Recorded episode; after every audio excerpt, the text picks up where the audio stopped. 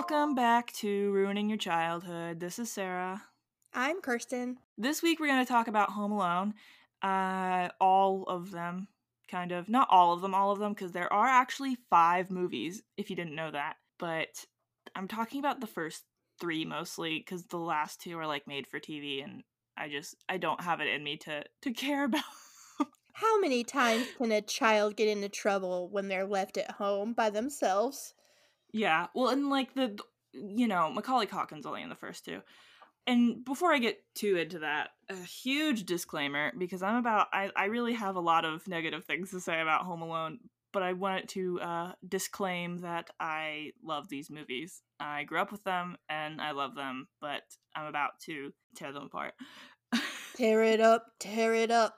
Uh, this is like our uh, the the running disclaimer for all of our Christmas episodes is we love everything about Christmas. We love this stuff, but there are problems with it. Like yeah. That we need Yeah. to call out and then it's fun to call out, but after this I may watch Home Alone 1 and 2 because those are the ones I care about. But Yeah. even with the ruining, they're still fun to enjoy. Like Right. And like the whole purpose of this podcast is just like overanalyzing things we love. So it's not that we don't love them, it's just that we're going to pick them apart and be really particular about it. That's all. we have fun doing that to everything. So Yeah. It's like it's like how um someone will say they're a Star Wars fan and then like talk shit on Star Wars for like an hour. Star Wars fans love doing that. And and or or like how uh you know someone could be a Harry Potter fan and grew up with that and will be like, "Well, you see uh the goblins are a Jewish stereotype and uh Cho Chang is a racist character and you know all those things." right, and they're all true, but we still love it at the end of the day. Right, because it's like very ingrained. Oh, and not to mention that J.K. Rowling is uh, a little um garbage. Before we knew that, we still had valid complaints with the series. Right. Yes. Yeah. It just makes it a lot easier to rip it apart. His name is Snape. yeah, I have a lot of complaints with Snape. Oh, but we'll we'll we'll get we'll, We'll, cover save that. it. We'll save it. Um, yeah, we'll, we'll do a whole series on Harry Potter sometime and Uh. have a lot of fun doing it.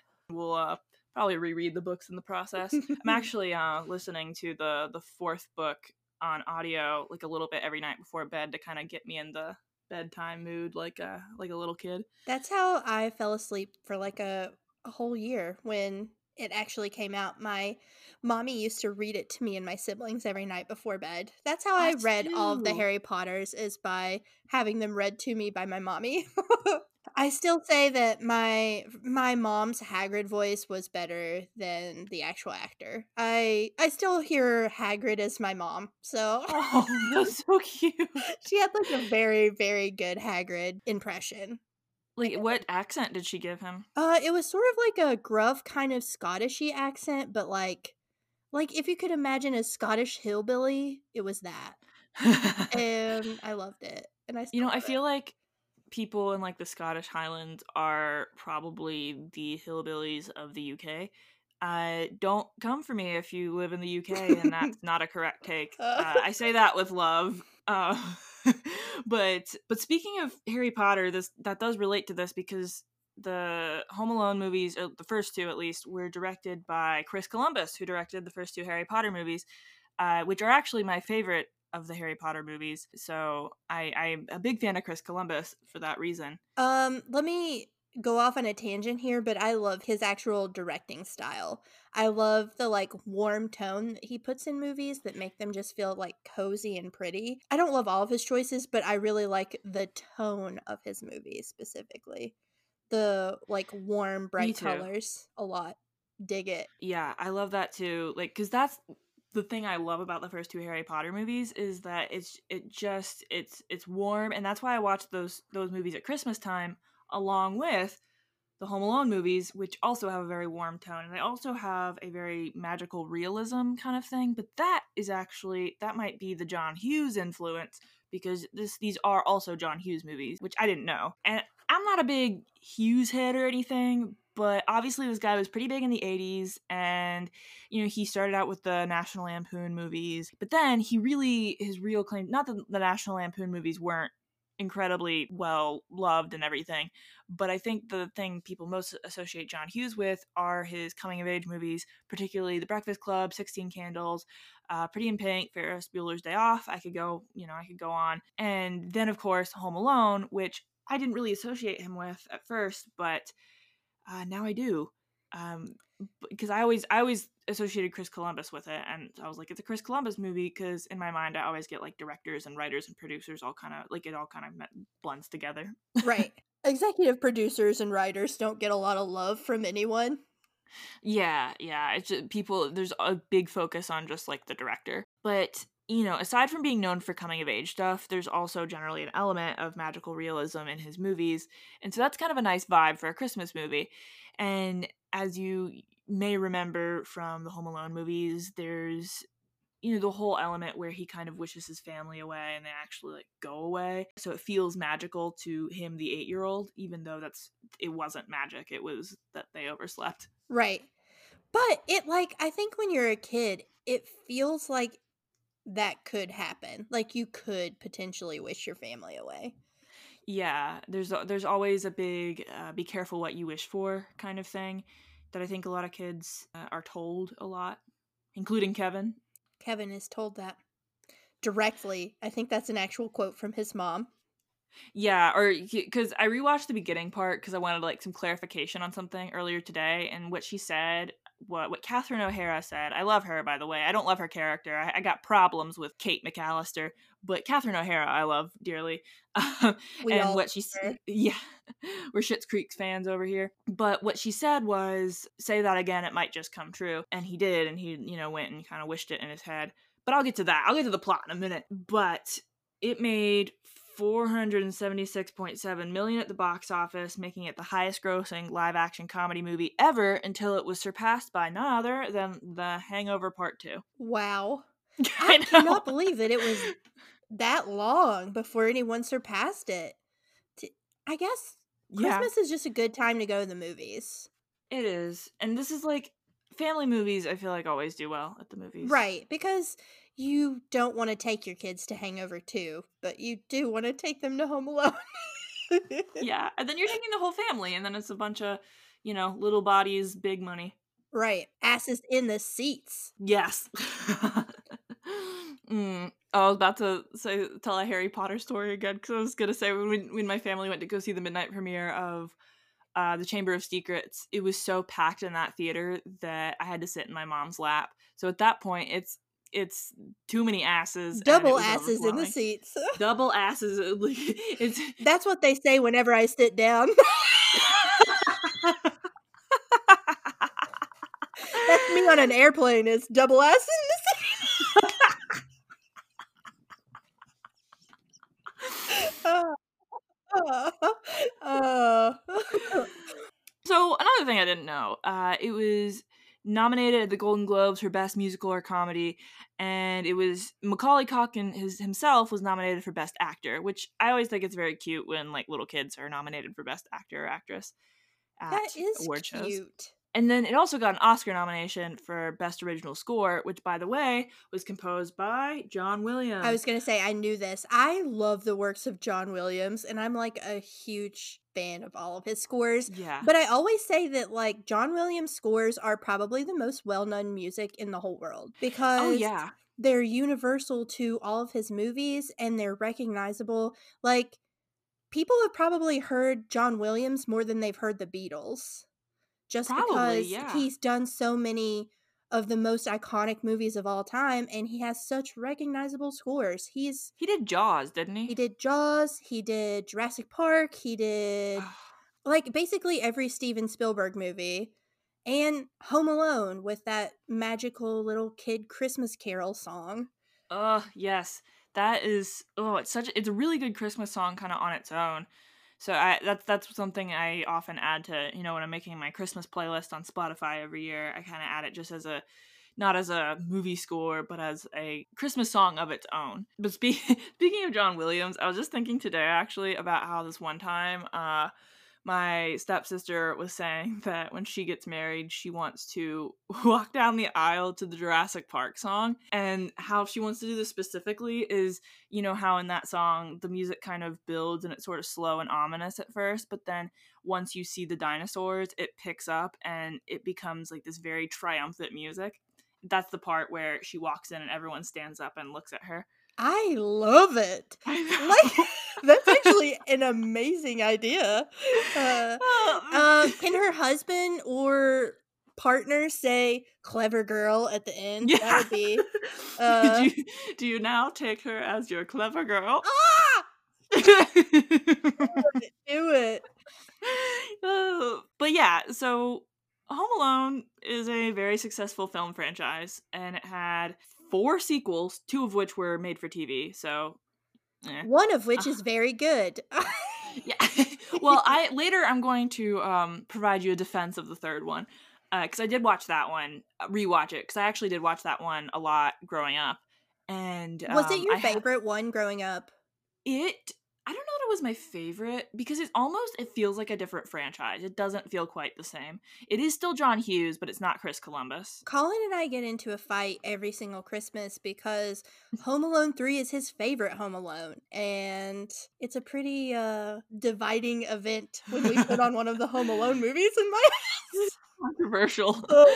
well, you know, I can respect that opinion because as we'll see, I think there are some very redeeming qualities about it that are different from the other two. And I shall defend it a little bit. But yeah, only the first two has the same original cast with starring Kevin. And so I'm going to, you know, like last I'm gonna read a little bit of the plot and then, you know, and then we'll pick it apart and then I'll read a little bit more of the plot. And we'll pick it apart again. The family of eight year old Kevin McCallister is preparing to spend Christmas in Paris, gathering at his parents' house on the night before their departure. Kevin, who is the youngest sibling, is the subject of ridicule by his older siblings, Buzz, Jeff, Megan, and Linny. Later, Kevin accidentally ruins the family dinner and their flight tickets to Paris after a scuffle with Buzz over cheese pizza, resulting him getting sent to the attic of the house as punishment, where he gets angry at his mother and wishes that his family would disappear. The family oversleeps the next morning and scrambles to get everyone ready to go. In the confusion and rush to get to the airport, Kevin is accidentally left behind.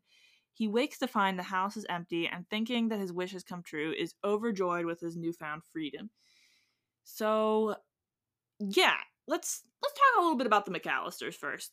Uh, let's talk about where their source of income is coming from because I don't know how in the world they afford all of the things that they have. Yeah, well, so for one thing, how are they getting that many people to Paris? And it seems that something that I forgot about until I rewatched it is that the dad's brother lives in Paris and is flying the whole family there. So his brother has got to be really rich. Is That's like brother the 11 Par- like the the Paris equivalent of like Elon Musk because flying that many people and some of them fly first class. The the parents fly Yeah. first class. That's a lot Right? of that's a lot of uh plane ticket money to just throw down for Christmas. It is. And in the second one, not to get too ahead of myself, but in the second one, Kevin's dad is the one flying them all to Florida. So it's not just Paris uncle that has money. The whole family seems to have money, except for the the brother that's there from Uncle Ohio. Frank, the Uncle uh, Frank, which the asshole uncle. yeah, he's awful. I hate him. Uh, actually, I hate most of the adults in this movie and some of the kids too. It takes a lot for me to, you know, hate Catherine O'Hara, even if she's, you know, an unlikable character.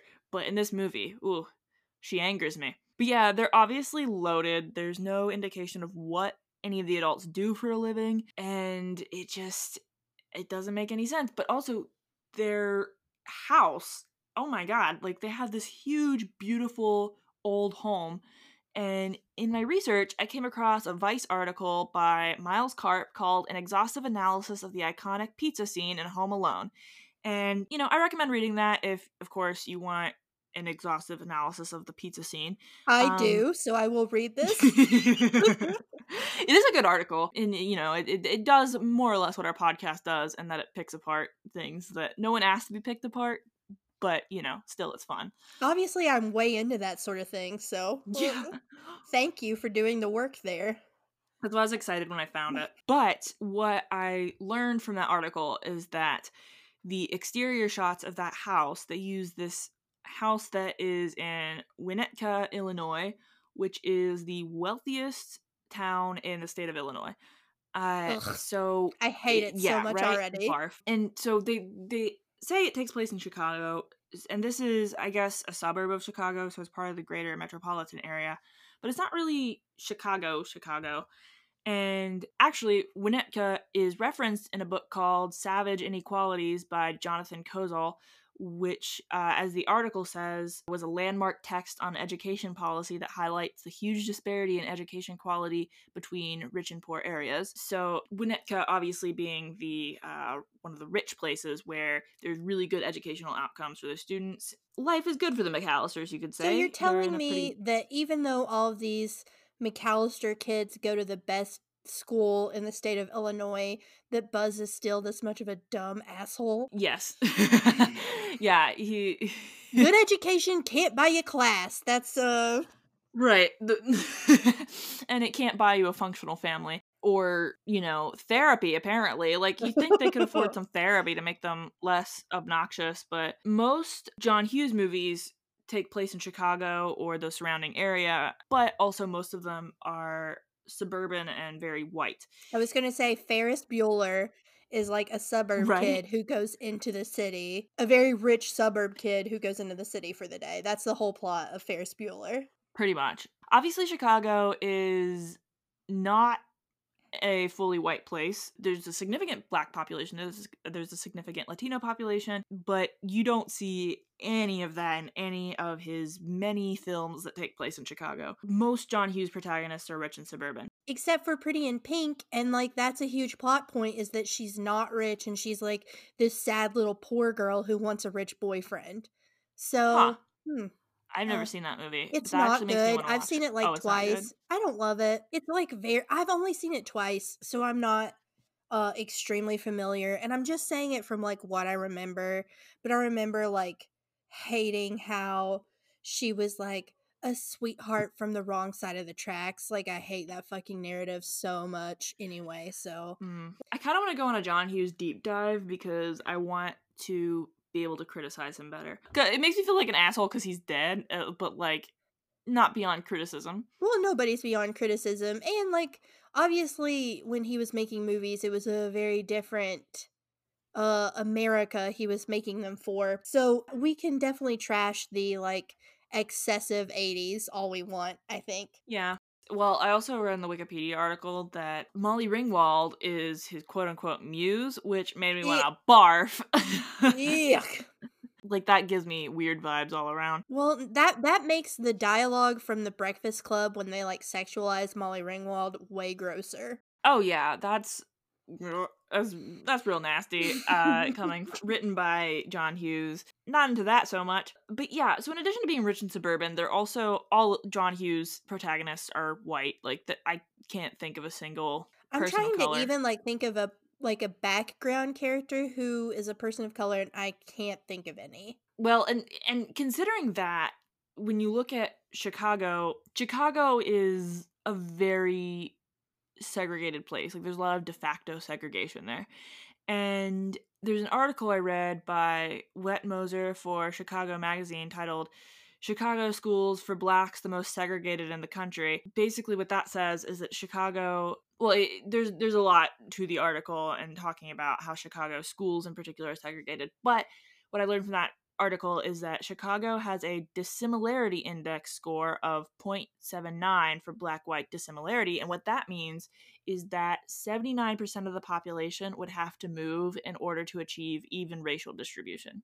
Holy shit. and shit. that's the highest in the country. It's higher than LA, New York, Detroit. It's the highest. And it's also hi- the highest in the country uh, for white Latino, black Latino, and Asian Latino dissimilarity.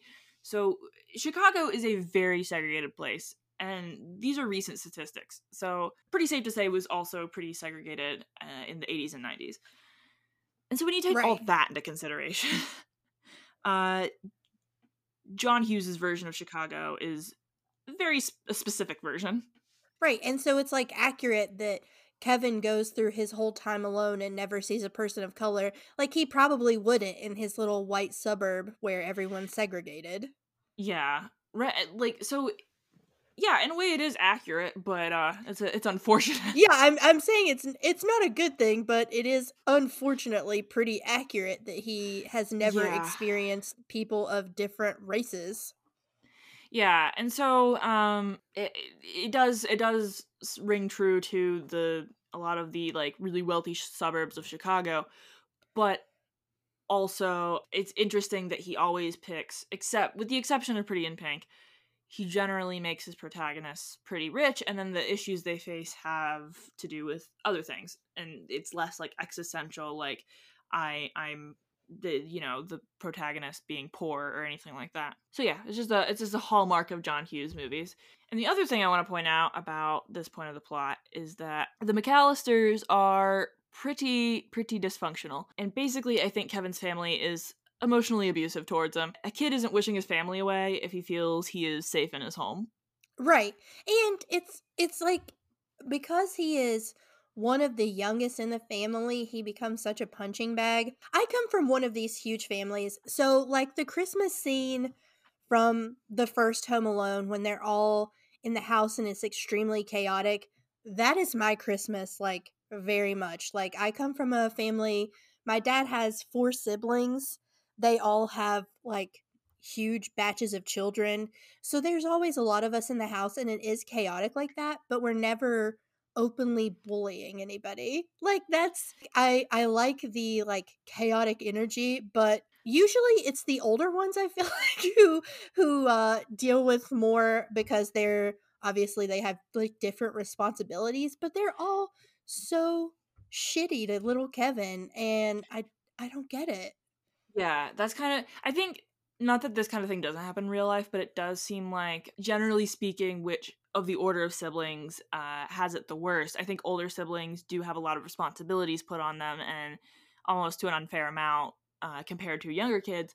But in this situation, everyone is just dunking on Kevin specifically. Uh, I do remember. So watching this movie, I always really related to the oldest cousin who does like the head count, where she's like, behave, like she's counting the heads, and she's like, just cooperate and let me count your heads. That Yeah. cousin was me and my my. We, I have a second another cousin who's the same age as uh, as me, and we are the two oldest. So we were always like the the head counter cousin who gets really annoyed with all the kids. so, so maybe there is a little bit of that in this movie where like everything's kind of put on to the oldest cousin and actually that cousin in the movie is uh the college age daughter of the uncle that lives in paris. Right, she's the Paris the Paris uncle's kid who's like in America without her family, which would suck. yeah yeah Uh, my family moves to if- Paris, they better take me. That's all I'm saying. oh yeah like don't leave me behind like i don't care if i'm in school i'll go to school in paris right, take me to Paris school. i'm sure it's cheaper so sad.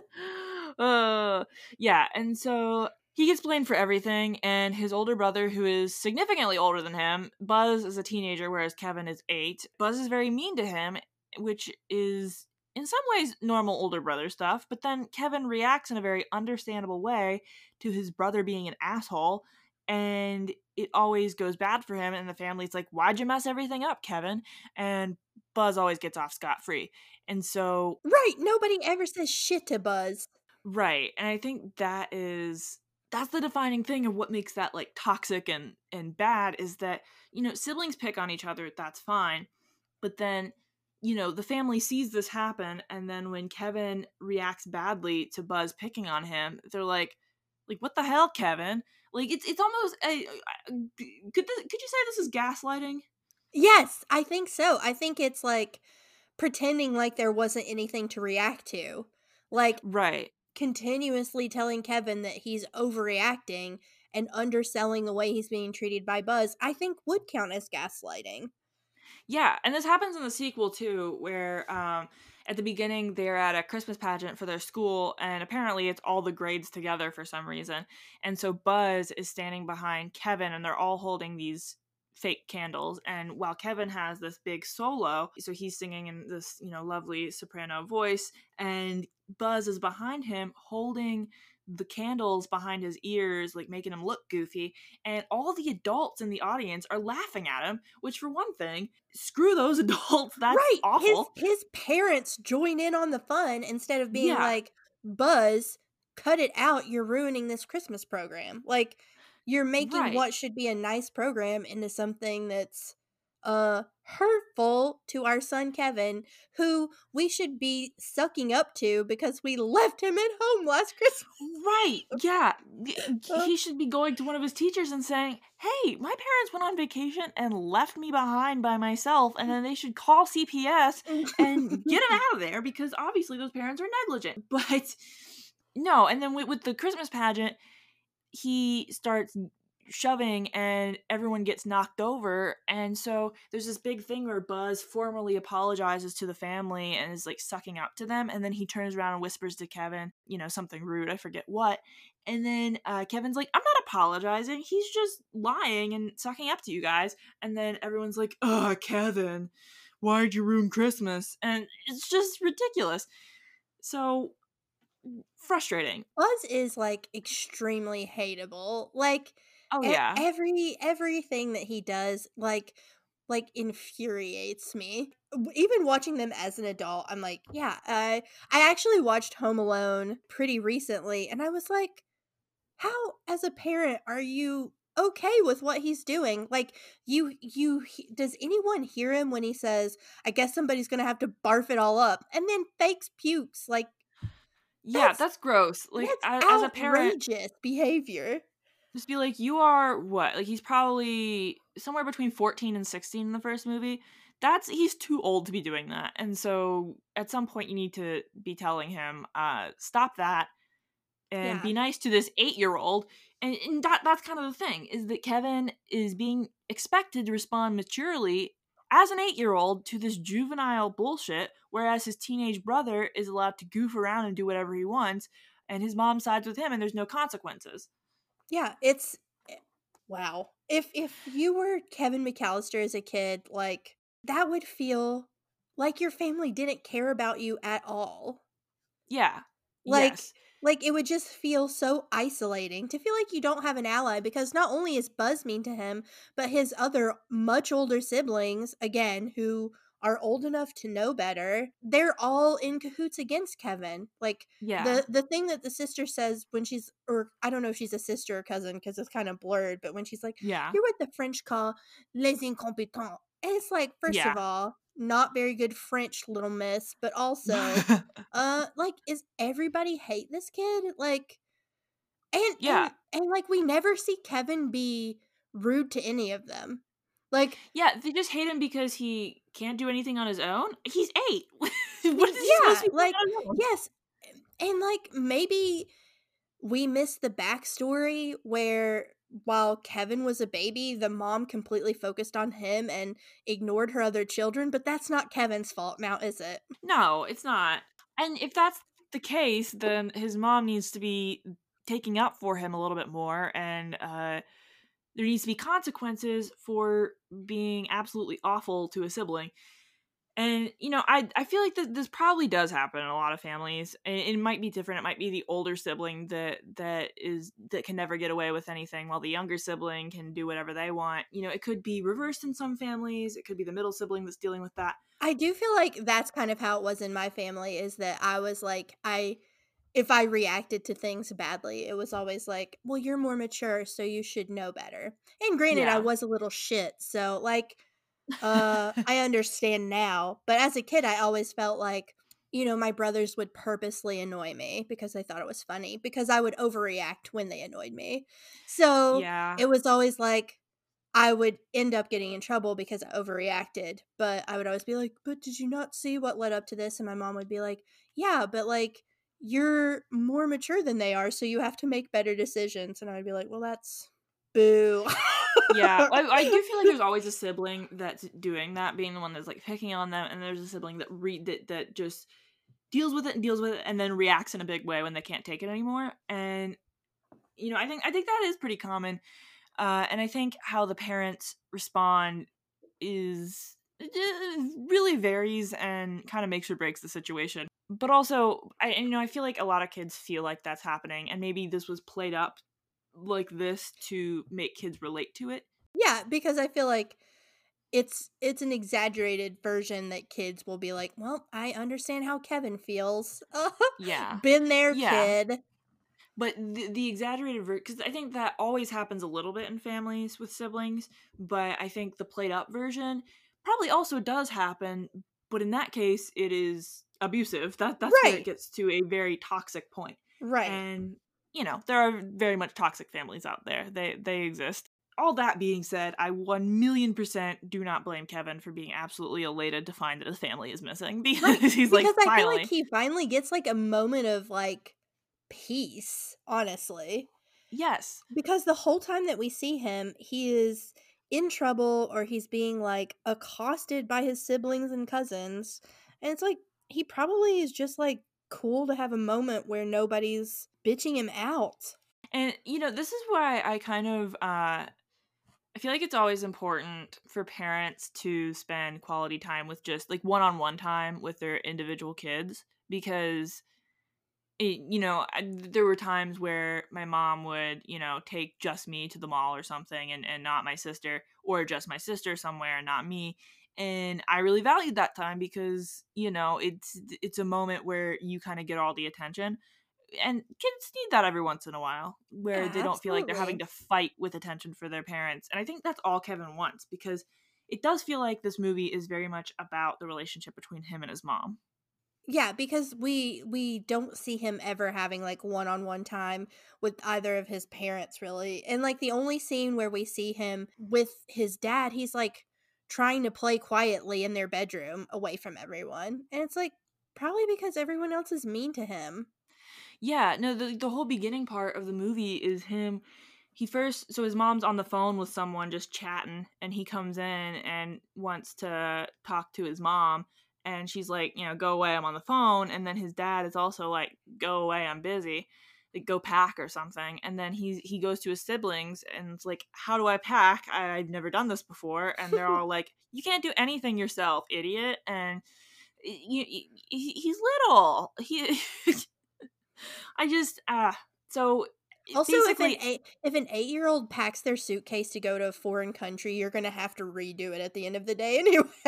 yeah, for a variety of reasons. Like I feel like when I Uh, packed for trips as a kid, I put in the most random stuff I didn't need. Uh because I'm just like what would I want at the beach? And it, it's just a bunch of like toys and things and it's not actually like underwear. You know like socks and underwear, you know. Your Right, Kevin's going to show up to France with no underwear other than the ones he has on. He's going to be commando and his whole Paris those every day. trip if he packs his own suitcase. yeah, exactly. And so like help your kid pack, perhaps. Uh, like teach them how to do it, or enlist an older sibling to do it, but actually make sure they do it and just don't go, do it yourself, idiot. Because it seems like the the parents are just completely overwhelmed or not overwhelmed because she's on the phone with a friend. Clearly she feels she has the time to do that, and then the dad's just kind of doing nothing. As, I was going to uh, say what the of- dad what is the dad doing? Shaving his beard or like packing a razor? I don't know, but yeah, it's not helpful. And so someone should have been helping him. All the while, while this is happening, Harry and Marv, a pair of cat burglars who go by the name the Wet Bandits, have been breaking into other vacant houses and they target the McCallister's house. Kevin temporarily tricks them into thinking his parents are still home, but eventually Harry and Marv realize it's only Kevin there. Kevin overhears them discussing plans to break into the McCallister residence on Christmas Eve and sets his house with a series of booby traps, and then, you know, antics ensue. fun story. I thought his name was Merv for like until like 2014. Is Merv even a name? I don't think it is, but I thought it was uh, Merv. That's my Merv? firstborn child's name. You're gonna make it a name. Uh. Merv with a V. like I thought it was like Murph and Marv put together. Merv. Merv. I kind of like that'd be a good name for like a cat, probably. Aw, cute. The Wet Bandits. Yeah, I love the Wet Bandits, and of course in the sequel they become the Sticky Bandits. But that's we'll get there. I I I love these two. They they They're fun. they're fun and also I get why they would target the McCallisters. They seem rich as hell. Uh, Yeah. also, you know how this whole whole scenario would have been solved? Um, I know for a fact that these rich ass McCallisters have at least one minimum wage employee between all of them who would have been in the town for the holiday because they couldn't leave. So, like in real life, the McCallister mom or dad has a secretary or assistant or intern who could have ran over and grabbed Kevin real quick.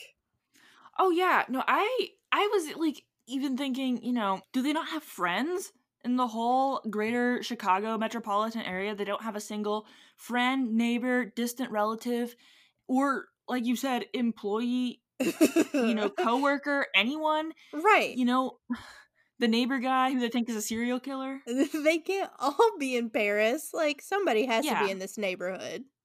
Right. Someone besides, because eventually they call the police, which I'll get into that more later, but they, they call the police, which is like the maybe the last thing you should do because you did something very almost, you know, one could say criminally negligent. right. You don't want the police to know about this.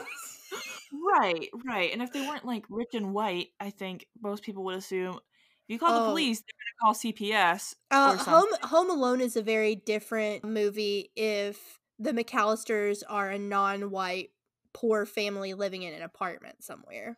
Yeah, and the police would immediately it would be a situation where they would be framed as criminals and like how the newspaper would frame that story. I was going gonna say it would be. else. I can see the headline now. It would be their mugshot, first of all, because they would have been arrested, and it would have been like, family leaves son alone, doesn't have food, nearly dies because of negligence. Like right. it would be extreme.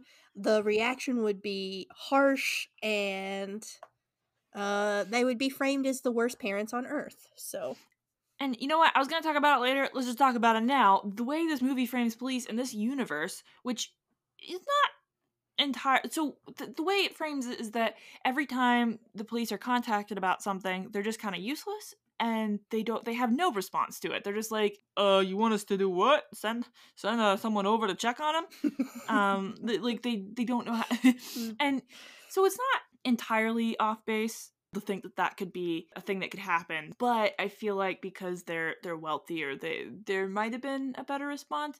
But also i don't know it probably depends depends on the police force depends on the whatever. But all we know is that if it were a less wealthy and or family of color that the police would have had a much worse reaction. Oh yeah. Um Kevin would have been like taken from his family as soon as they got there.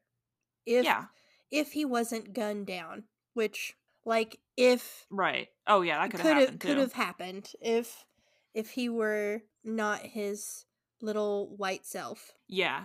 And speaking of the burglars, so we got Harry and Marv and the booby traps and everything.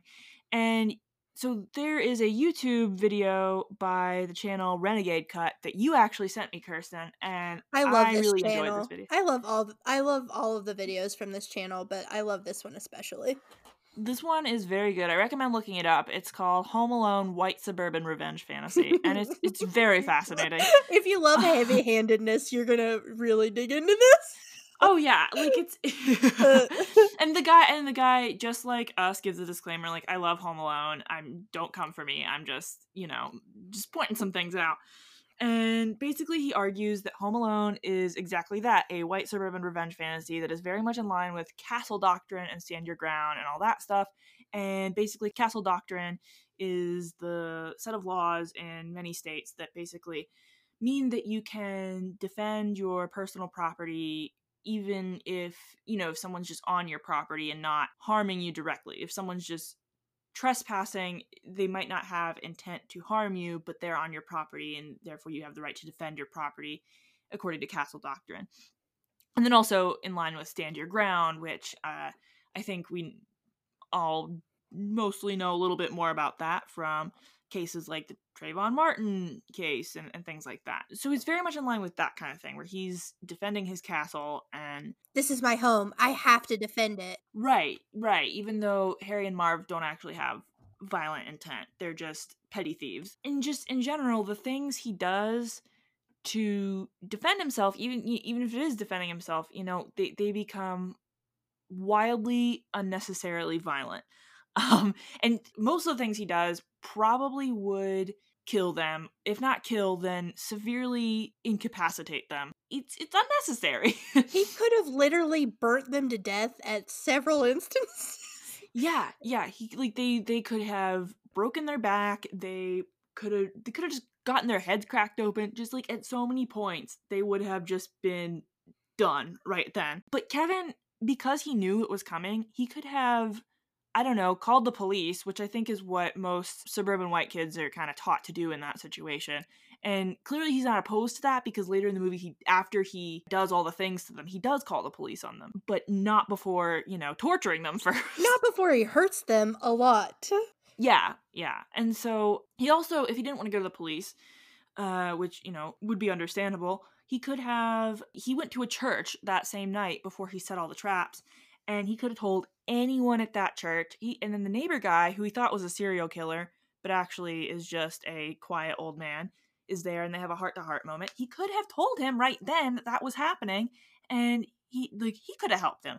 You know, he could have literally just sat in the church for the rest of the night. Like Right. If and you if you are a child by yourself and you go to a church where there are a lot of adults around, you could say to them, "Hey, my parents left me for Christmas, and um I feel like at least one of them is going to uh help you in that situation." And especially if you say, "My parents left me alone. They're in Paris and two guys were at my house saying they were going to rob me later."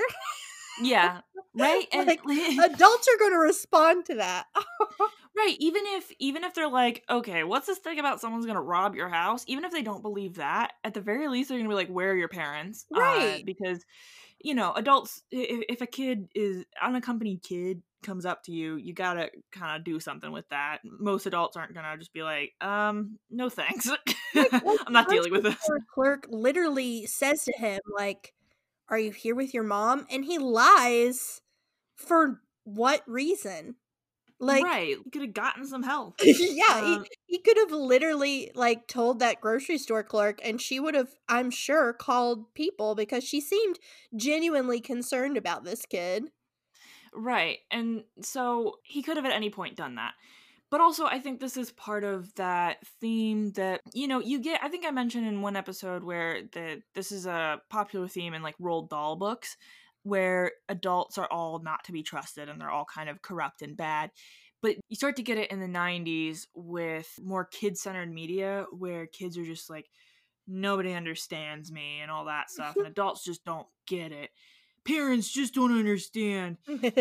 So I think it's kind of in line with that logic where he just thinks that all adults are going to be non trustworthy. And then, you know, it would be a safe assumption that if he did tell an adult, that he it would be him sitting in a police station for hours on end and instead of in his own house but also i think me as an eight year old if my parents weren't there granted i wasn't wishing my family away or anything like that but I would be scared out of my mind and I would I don't know go to the neighbors or something because but I also didn't think my neighbors were serial killers so Right. I would have too. one number in like the old fashioned, you know, moms used to have address books in the 90s. I would have yeah one number in the address book that I could call and be like, "Um, hey, you know what's weird? Uh, my family left me." Can you imagine getting that call as like an adult? Like a child that you know calls you and is like, "Hey, my family went to Paris and left me behind." Like, I I how mean do I you ever just go over there you go over and you get him and then you're like i'm never talking to your mom again like she's the worst. Right. Just left you there? On Uh, purpose? Um like, yeah it, be- it, begs a lot of questions. Uh, but yeah, it basically, moral of the story, he did eventually call the police, but he could have just skipped like 10 steps and like a lot of weird Rube Goldberg machines, like sadistic mechanisms of torture, and just call the police. So it also makes you wonder is Kevin, have, does he have violent tendencies? I don't know. Uh, i mean like he seems to enjoy it too much because he Yeah. does at points like lure them into traps specifically to hurt them. right. And like I think the way it's framed is kind of like well they're they're criminals, they deserve it. But you know, I I think that's also that also speaks to the way this is kind of painting criminality from a very white suburban middle class standpoint of you know criminals are are like cartoonish bad guy villains and not and you know the truth of it is and i got this from that youtube video i mentioned most economic crimes are committed with economic motives and so most of the time there's a financial reason reason whereas uh, harry and marv are just kind of staking out rich neighborhoods all day for the fun of it and because they want a big loot but it doesn't really say why. Um, what they don't tell you is that Marv was actually trying to uh, pay his mother's medical debts because she had to have a life saving operation and is now going to lose her house because of it. And so he's trying to steal enough money to get her medical debts paid off and help her pay her mortgage. Don't you yeah. feel bad now, Kevin? Kevin knows nothing of the medical industrial complex. He's been insured his whole life. Oh, this little privileged prick. uh, but another, I uh, okay. So back to Kevin doesn't trust any adults. This is at the height of like stranger danger propaganda right. which has yeah. been debunked extremely thoroughly now to uh, not have been effective, to make kids extremely paranoid, and to completely ignore the fact that most kids are abused by members of the family or adults that they know and trust, and that strangers weren't really the problem. But it it did do a good job of making all 90s kids very afraid of strangers. So, yeah. Yeah, it's most likely not going to be like a stranger in a van. Sometimes it is, but not not as often as like you said members of your own family. Very very rare to have a stranger assault you, but Kevin may have been afraid to say anything because of that whole don't talk to strangers mentality that we all grew up with if we grew up in the late 80s and 90s. Yeah, yeah, exactly. But, you know, if this wasn't the plot, then we wouldn't have gotten like 30 minutes of pure slapstick physical comedy. It is my, it is my favorite part of the movie. I'm over yeah. here like, yeah, it's gross torture and I'm like, yeah, I can't wait to see Marv's head get caught on fire with a blowtorch. And you know, Joe Pesci and Daniel Stern who play the wet bandits are just amazing at physical comedy and it seems like there are a lot of really cool practical effects at play and so you know i don't want to downplay the fact that there are people involved that are very talented at making this look funny and good but joe pesci's a damn treasure and we all need to remember he he like I, I don't think he, he, wasn't in a lot of comedy roles before this, was he? Uh, my cousin Vinny is the one that oh, comes okay. to mind immediately. Yeah, I but he he's good at it you know? Yeah, he has really good comedic timing, I think. And he also just seems like a little tough guy, which is kind of inherently funny. yeah, no, this, this definitely played into the trope of like a short person who is kind of the boss of the operation, and the smarter, grumpier one, and then a tall, gangly dummy as their partner. So the uh himbo yeah, the himbo. You could say the himbo. Although uh, himbos respect women, and as we learn in the sequel, he does not. Oh yeah, that's true. I forgot about him. I forgot about that. You know, we'll use that as a segue into the sequel. So in the sequel, the wet bandits have escaped from prison and run off to New York City to pursue a life of crime there, because you know that's what people who commit crimes do. They just you know want to move to a new city to pursue more crime once they escape prison. But they change their name to the Sticky Bandits because Marv starts wrapping his hand up with double sided sticky tape and sticking into Salvation Army donation buckets. And so at this point, they're just cartoonishly evil. And because the big heist that they're trying to pull off is that they're trying to rob a big toy store that's kind of, I think it's supposed to be FAO Schwarz or something. But the store, it's a big plot point that they're donating a bunch of money to charity. And so they're stealing from charity is the way it's being portrayed. Uh, so at this point, they're just evil for the sake of being evil. Right. They have no sympathetic traits. They're just really bad people committing like the worst thing you can do on Christmas. They have zero regard for anyone. They're they were like caricatures in Home Alone 1, but in Home Alone 2, they're like whatever's beyond that. Yeah, they might as well have a handlebar mustache or something and be twirling it. Mm-hmm. Um, and so, I guess backing up a little bit, the plot of the sequel, for anyone out there who does not know, is that the next Christmas after the one from the first movie, the McCallisters are going to Florida now, and they make sure Kevin is there when they are leaving the house and are in the vans. But then he gets lost in the airport and gets on the wrong plane. And, and how that happens is he asks to look at his dad's bag and he's going through it looking for batteries for his little tape recorder that's his current favorite toy. And he's you know wa- doing that thing where he's walking and you know looking through the bag and then his family is way ahead of him and they're they they're running because they're late again because they overslept again and they're running towards a plane and then eventually he loses them but he's looking down the bag so he doesn't know and then he sees another man with the same like haircut and jacket as his dad and then he starts following him and that guy's running and that guy gets on a plane to New York and then Kevin just bumps into the lady at the at the checkpoint and all the boarding passes just fall and he's looking for his boarding pass and he's like my family is on that plane and, and she's like are you sure? And he said yeah my dad just got on and she said okay you I'll we'll board you, but you gotta find your family immediately. And once they get in there, he sees the guy that he thinks is his dad up ahead, and he's like, All right, that's my dad, and then they leave him. And I point all of that out to point out that this is a very pre 9 11 movie. Uh, yeah, I was just thinking that. I was like, oh, this would never happen today. Home Alone 2 is like a movie that cannot reoccur. Also, yeah, they wouldn't just let a kid on a plane. Also my mom always my mom likes the like jokey part of this movie, but she kind of hates this movie as a whole because she's like, really? I bought it the first time that it was an accident, but this cannot happen twice. She's like, this family do not need to have children because they cannot Criminally keep with them." negligent. yeah, this time like it's like once is a mistake twice is basically on purpose like yeah. two times Yeah. is too much uh, so he gets on a plane to New York City, and he and because he ended up with his dad's bag, he has all of his dad's money, and and he goes and stays at the Plaza Hotel. So he picks this really expensive hotel, and then the staff at the hotel are understandably suspicious of him. They're like, why is this kid checking in on his own? He has a pretty convincing story. But then, you know, Rob Schneider, the bellhop, takes his stuff up and he kind of is implying he wants a tip. And then Kevin gives him a stick of gum.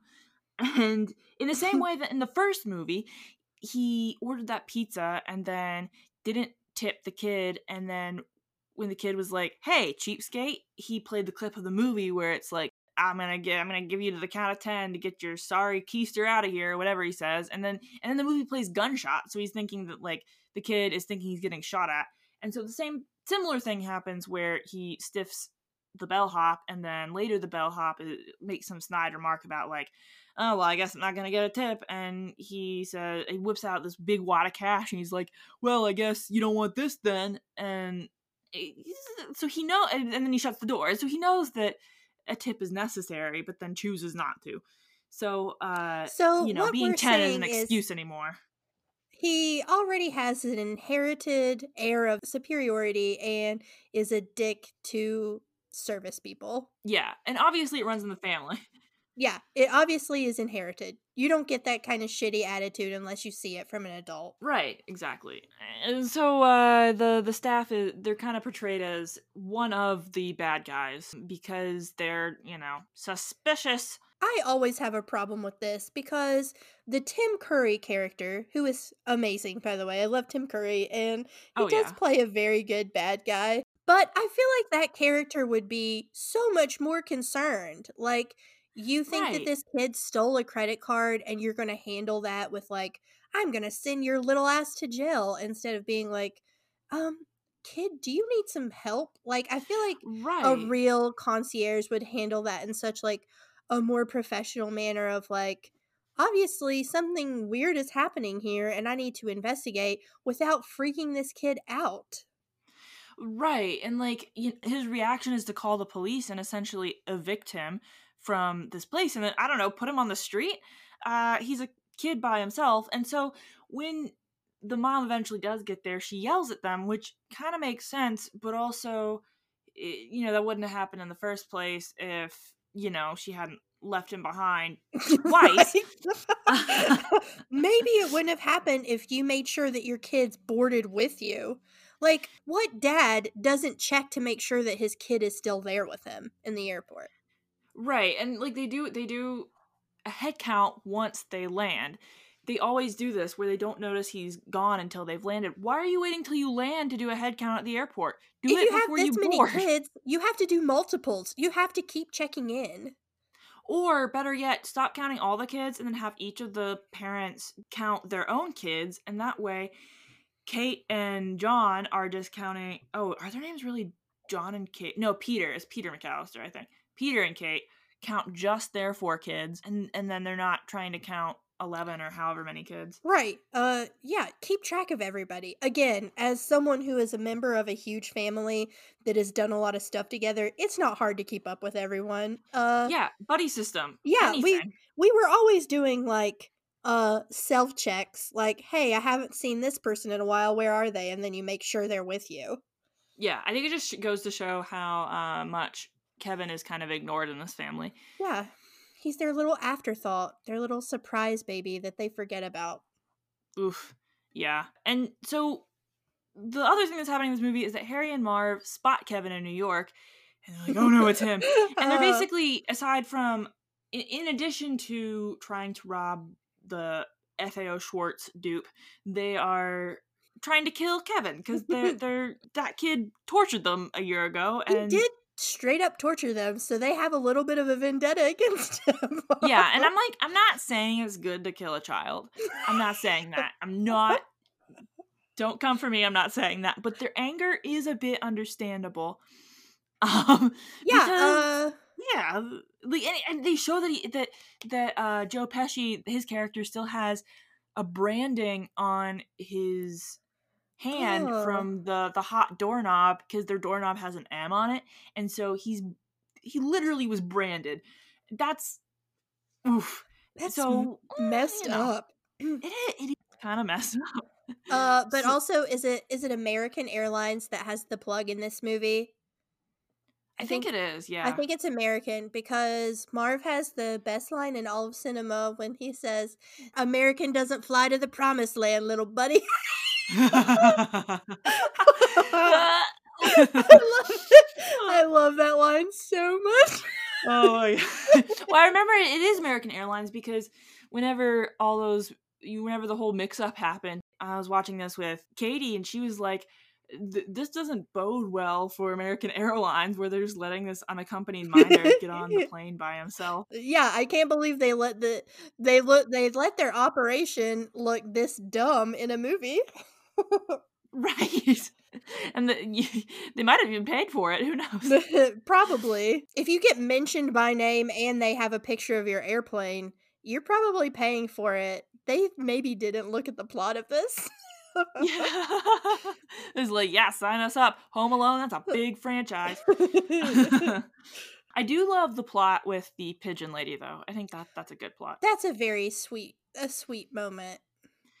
Yeah, and another thing, and the same thing with the first movie where there's this adult that he's initially very scared of, that's eventually just a misunderstood person that's been judged by a lot of people, and he ends up befriending them and having a heart to heart moment with them, which is very sweet, and I think very much like the heart of the movie. But uh, the one last thing I'm going to touch on is the third movie. so some people don't even like to acknowledge it, but I'm here to defend it. To be fair, I have only seen it once, I think, and I was a child because my grandma bought us like the VHS tape and we watched it at her house and like only her house. Like she kept it with her. So I've only seen Yeah. it maybe a couple of times and I was a little kid. So I don't remember 90% of what happens. The only thing that I really distinctly remember is that it's not Macaulay Culkin. Yeah, I think that's the, the main thing that does stick out in your head because it's not the same cast. But the other thing is that it's not a Christmas movie. It, it, it takes place in January, and so for me growing up, it was a snow day kind of movie. Aw, sweet. Yeah, it, it, actually it, it does. There's a lot of snow in this movie, and so first of all, it stars the kid that plays what is it, Max Keebler and Keeble, Max Max Keeble, and Max Keeble's big move. So it stars that kid when he's really little, and he might even be cuter than Macaulay Culkin. I, I know that's controversial, but he is adorable. And also, it stars a teenage Scarlett Johansson. What? Yeah, she plays his older sister, and the way they introduce her, because he has two older siblings, an older brother that's basically a Buzz duplicate, and then ScarJo, who is kind of a combination of the other siblings in that movie. They're also mean to him, and you know, or like he's just he's he's a little baby. And there's one point where the, he does like the iconic scream like Macaulay Culkin does, where he goes ah, and they're both like, did he slam the toilet seat down on his thing again? And I remembered that very vividly from when I watched. Disturbing. Very disturbing. Yeah.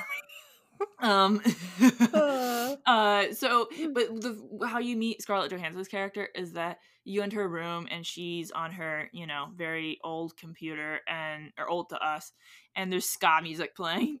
Because this is in 1997 ska was all the rage with the kids. Mm-hmm. and uh they're still rich in this movie. They they do have a really big house. They're not again as... because poor people would have been arrested so you got to make this family rich yeah, and it's still a John Hughes movie. It's not I don't think it's Chris Columbus, but it is still John Hughes. And so they're rich and it does play out very differently. One in just that it's not Christmas, and the other thing is that it's a whole different reasoning. It's not the Wet Bandits or the Sticky Bandit. It's just not Harry and Marv at all. Basically, it starts out like a spy movie where it, it, it you know it flashes Hong Kong at the bottom of the screen, and it starts off there where there is basically this these four spies, these international super spies that are supposed to transport a a chip that has it basically is a super weapon that can shoot off missiles and then the what? missiles can't be stopped. It's like the stakes are way bigger this time. uh, so these aren't cat, which is kind of what I like about it is because it doesn't have the thing where it's you know a very suburban idea of thieves and burglars and things like that.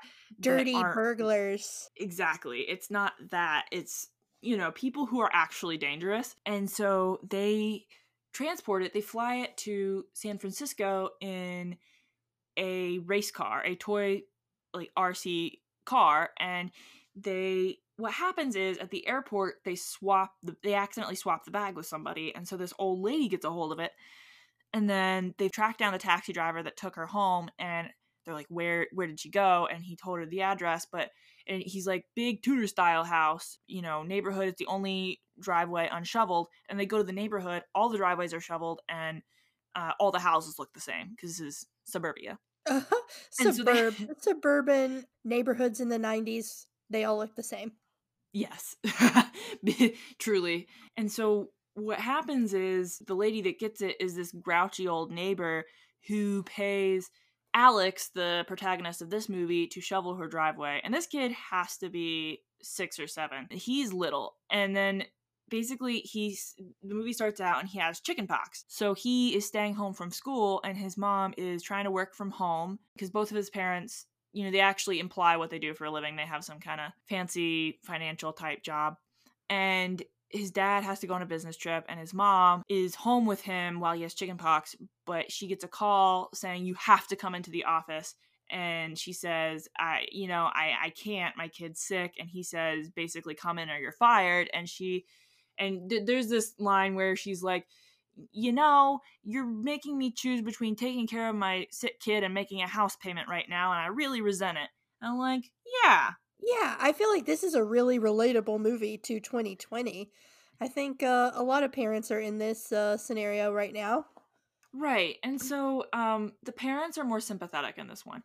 Yeah, I definitely understand leaving your kid like for like an hour. Yeah. I, I feel like this is like something that all parents have done at some point or the other.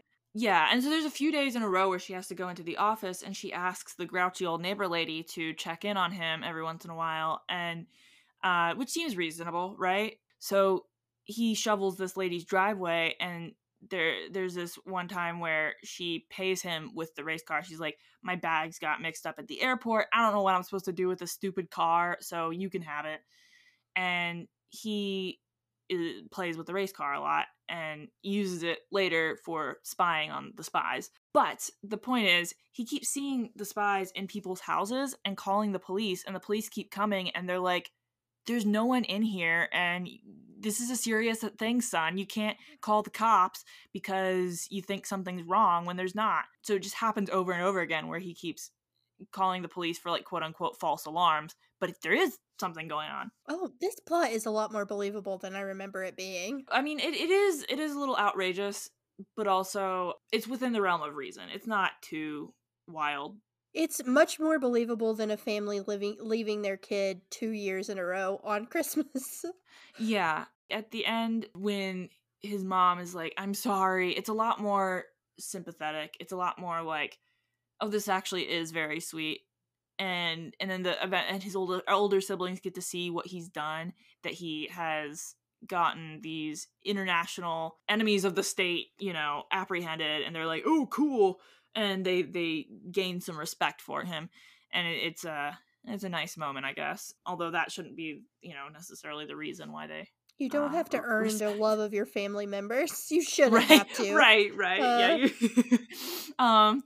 But anyway, that's my defense of that movie. I would say that some of the hijinks are even more violent and outrageous, and like should kill them in this movie.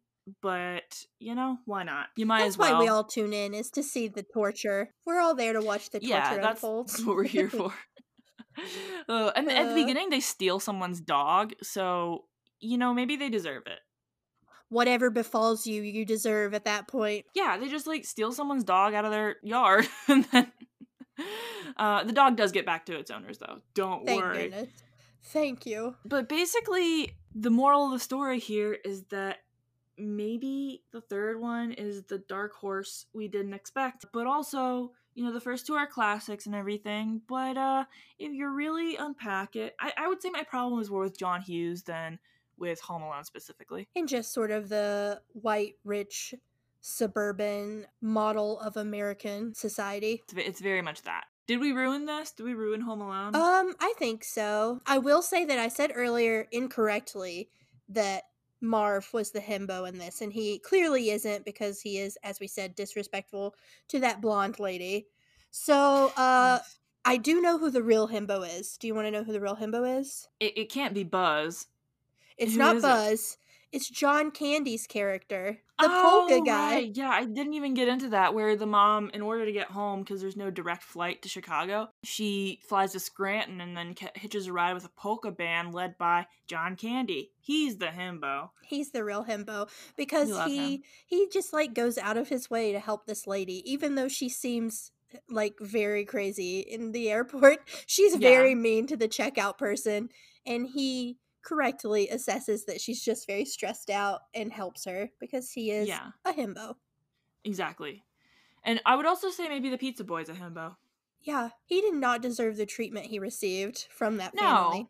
no, and and not once but twice.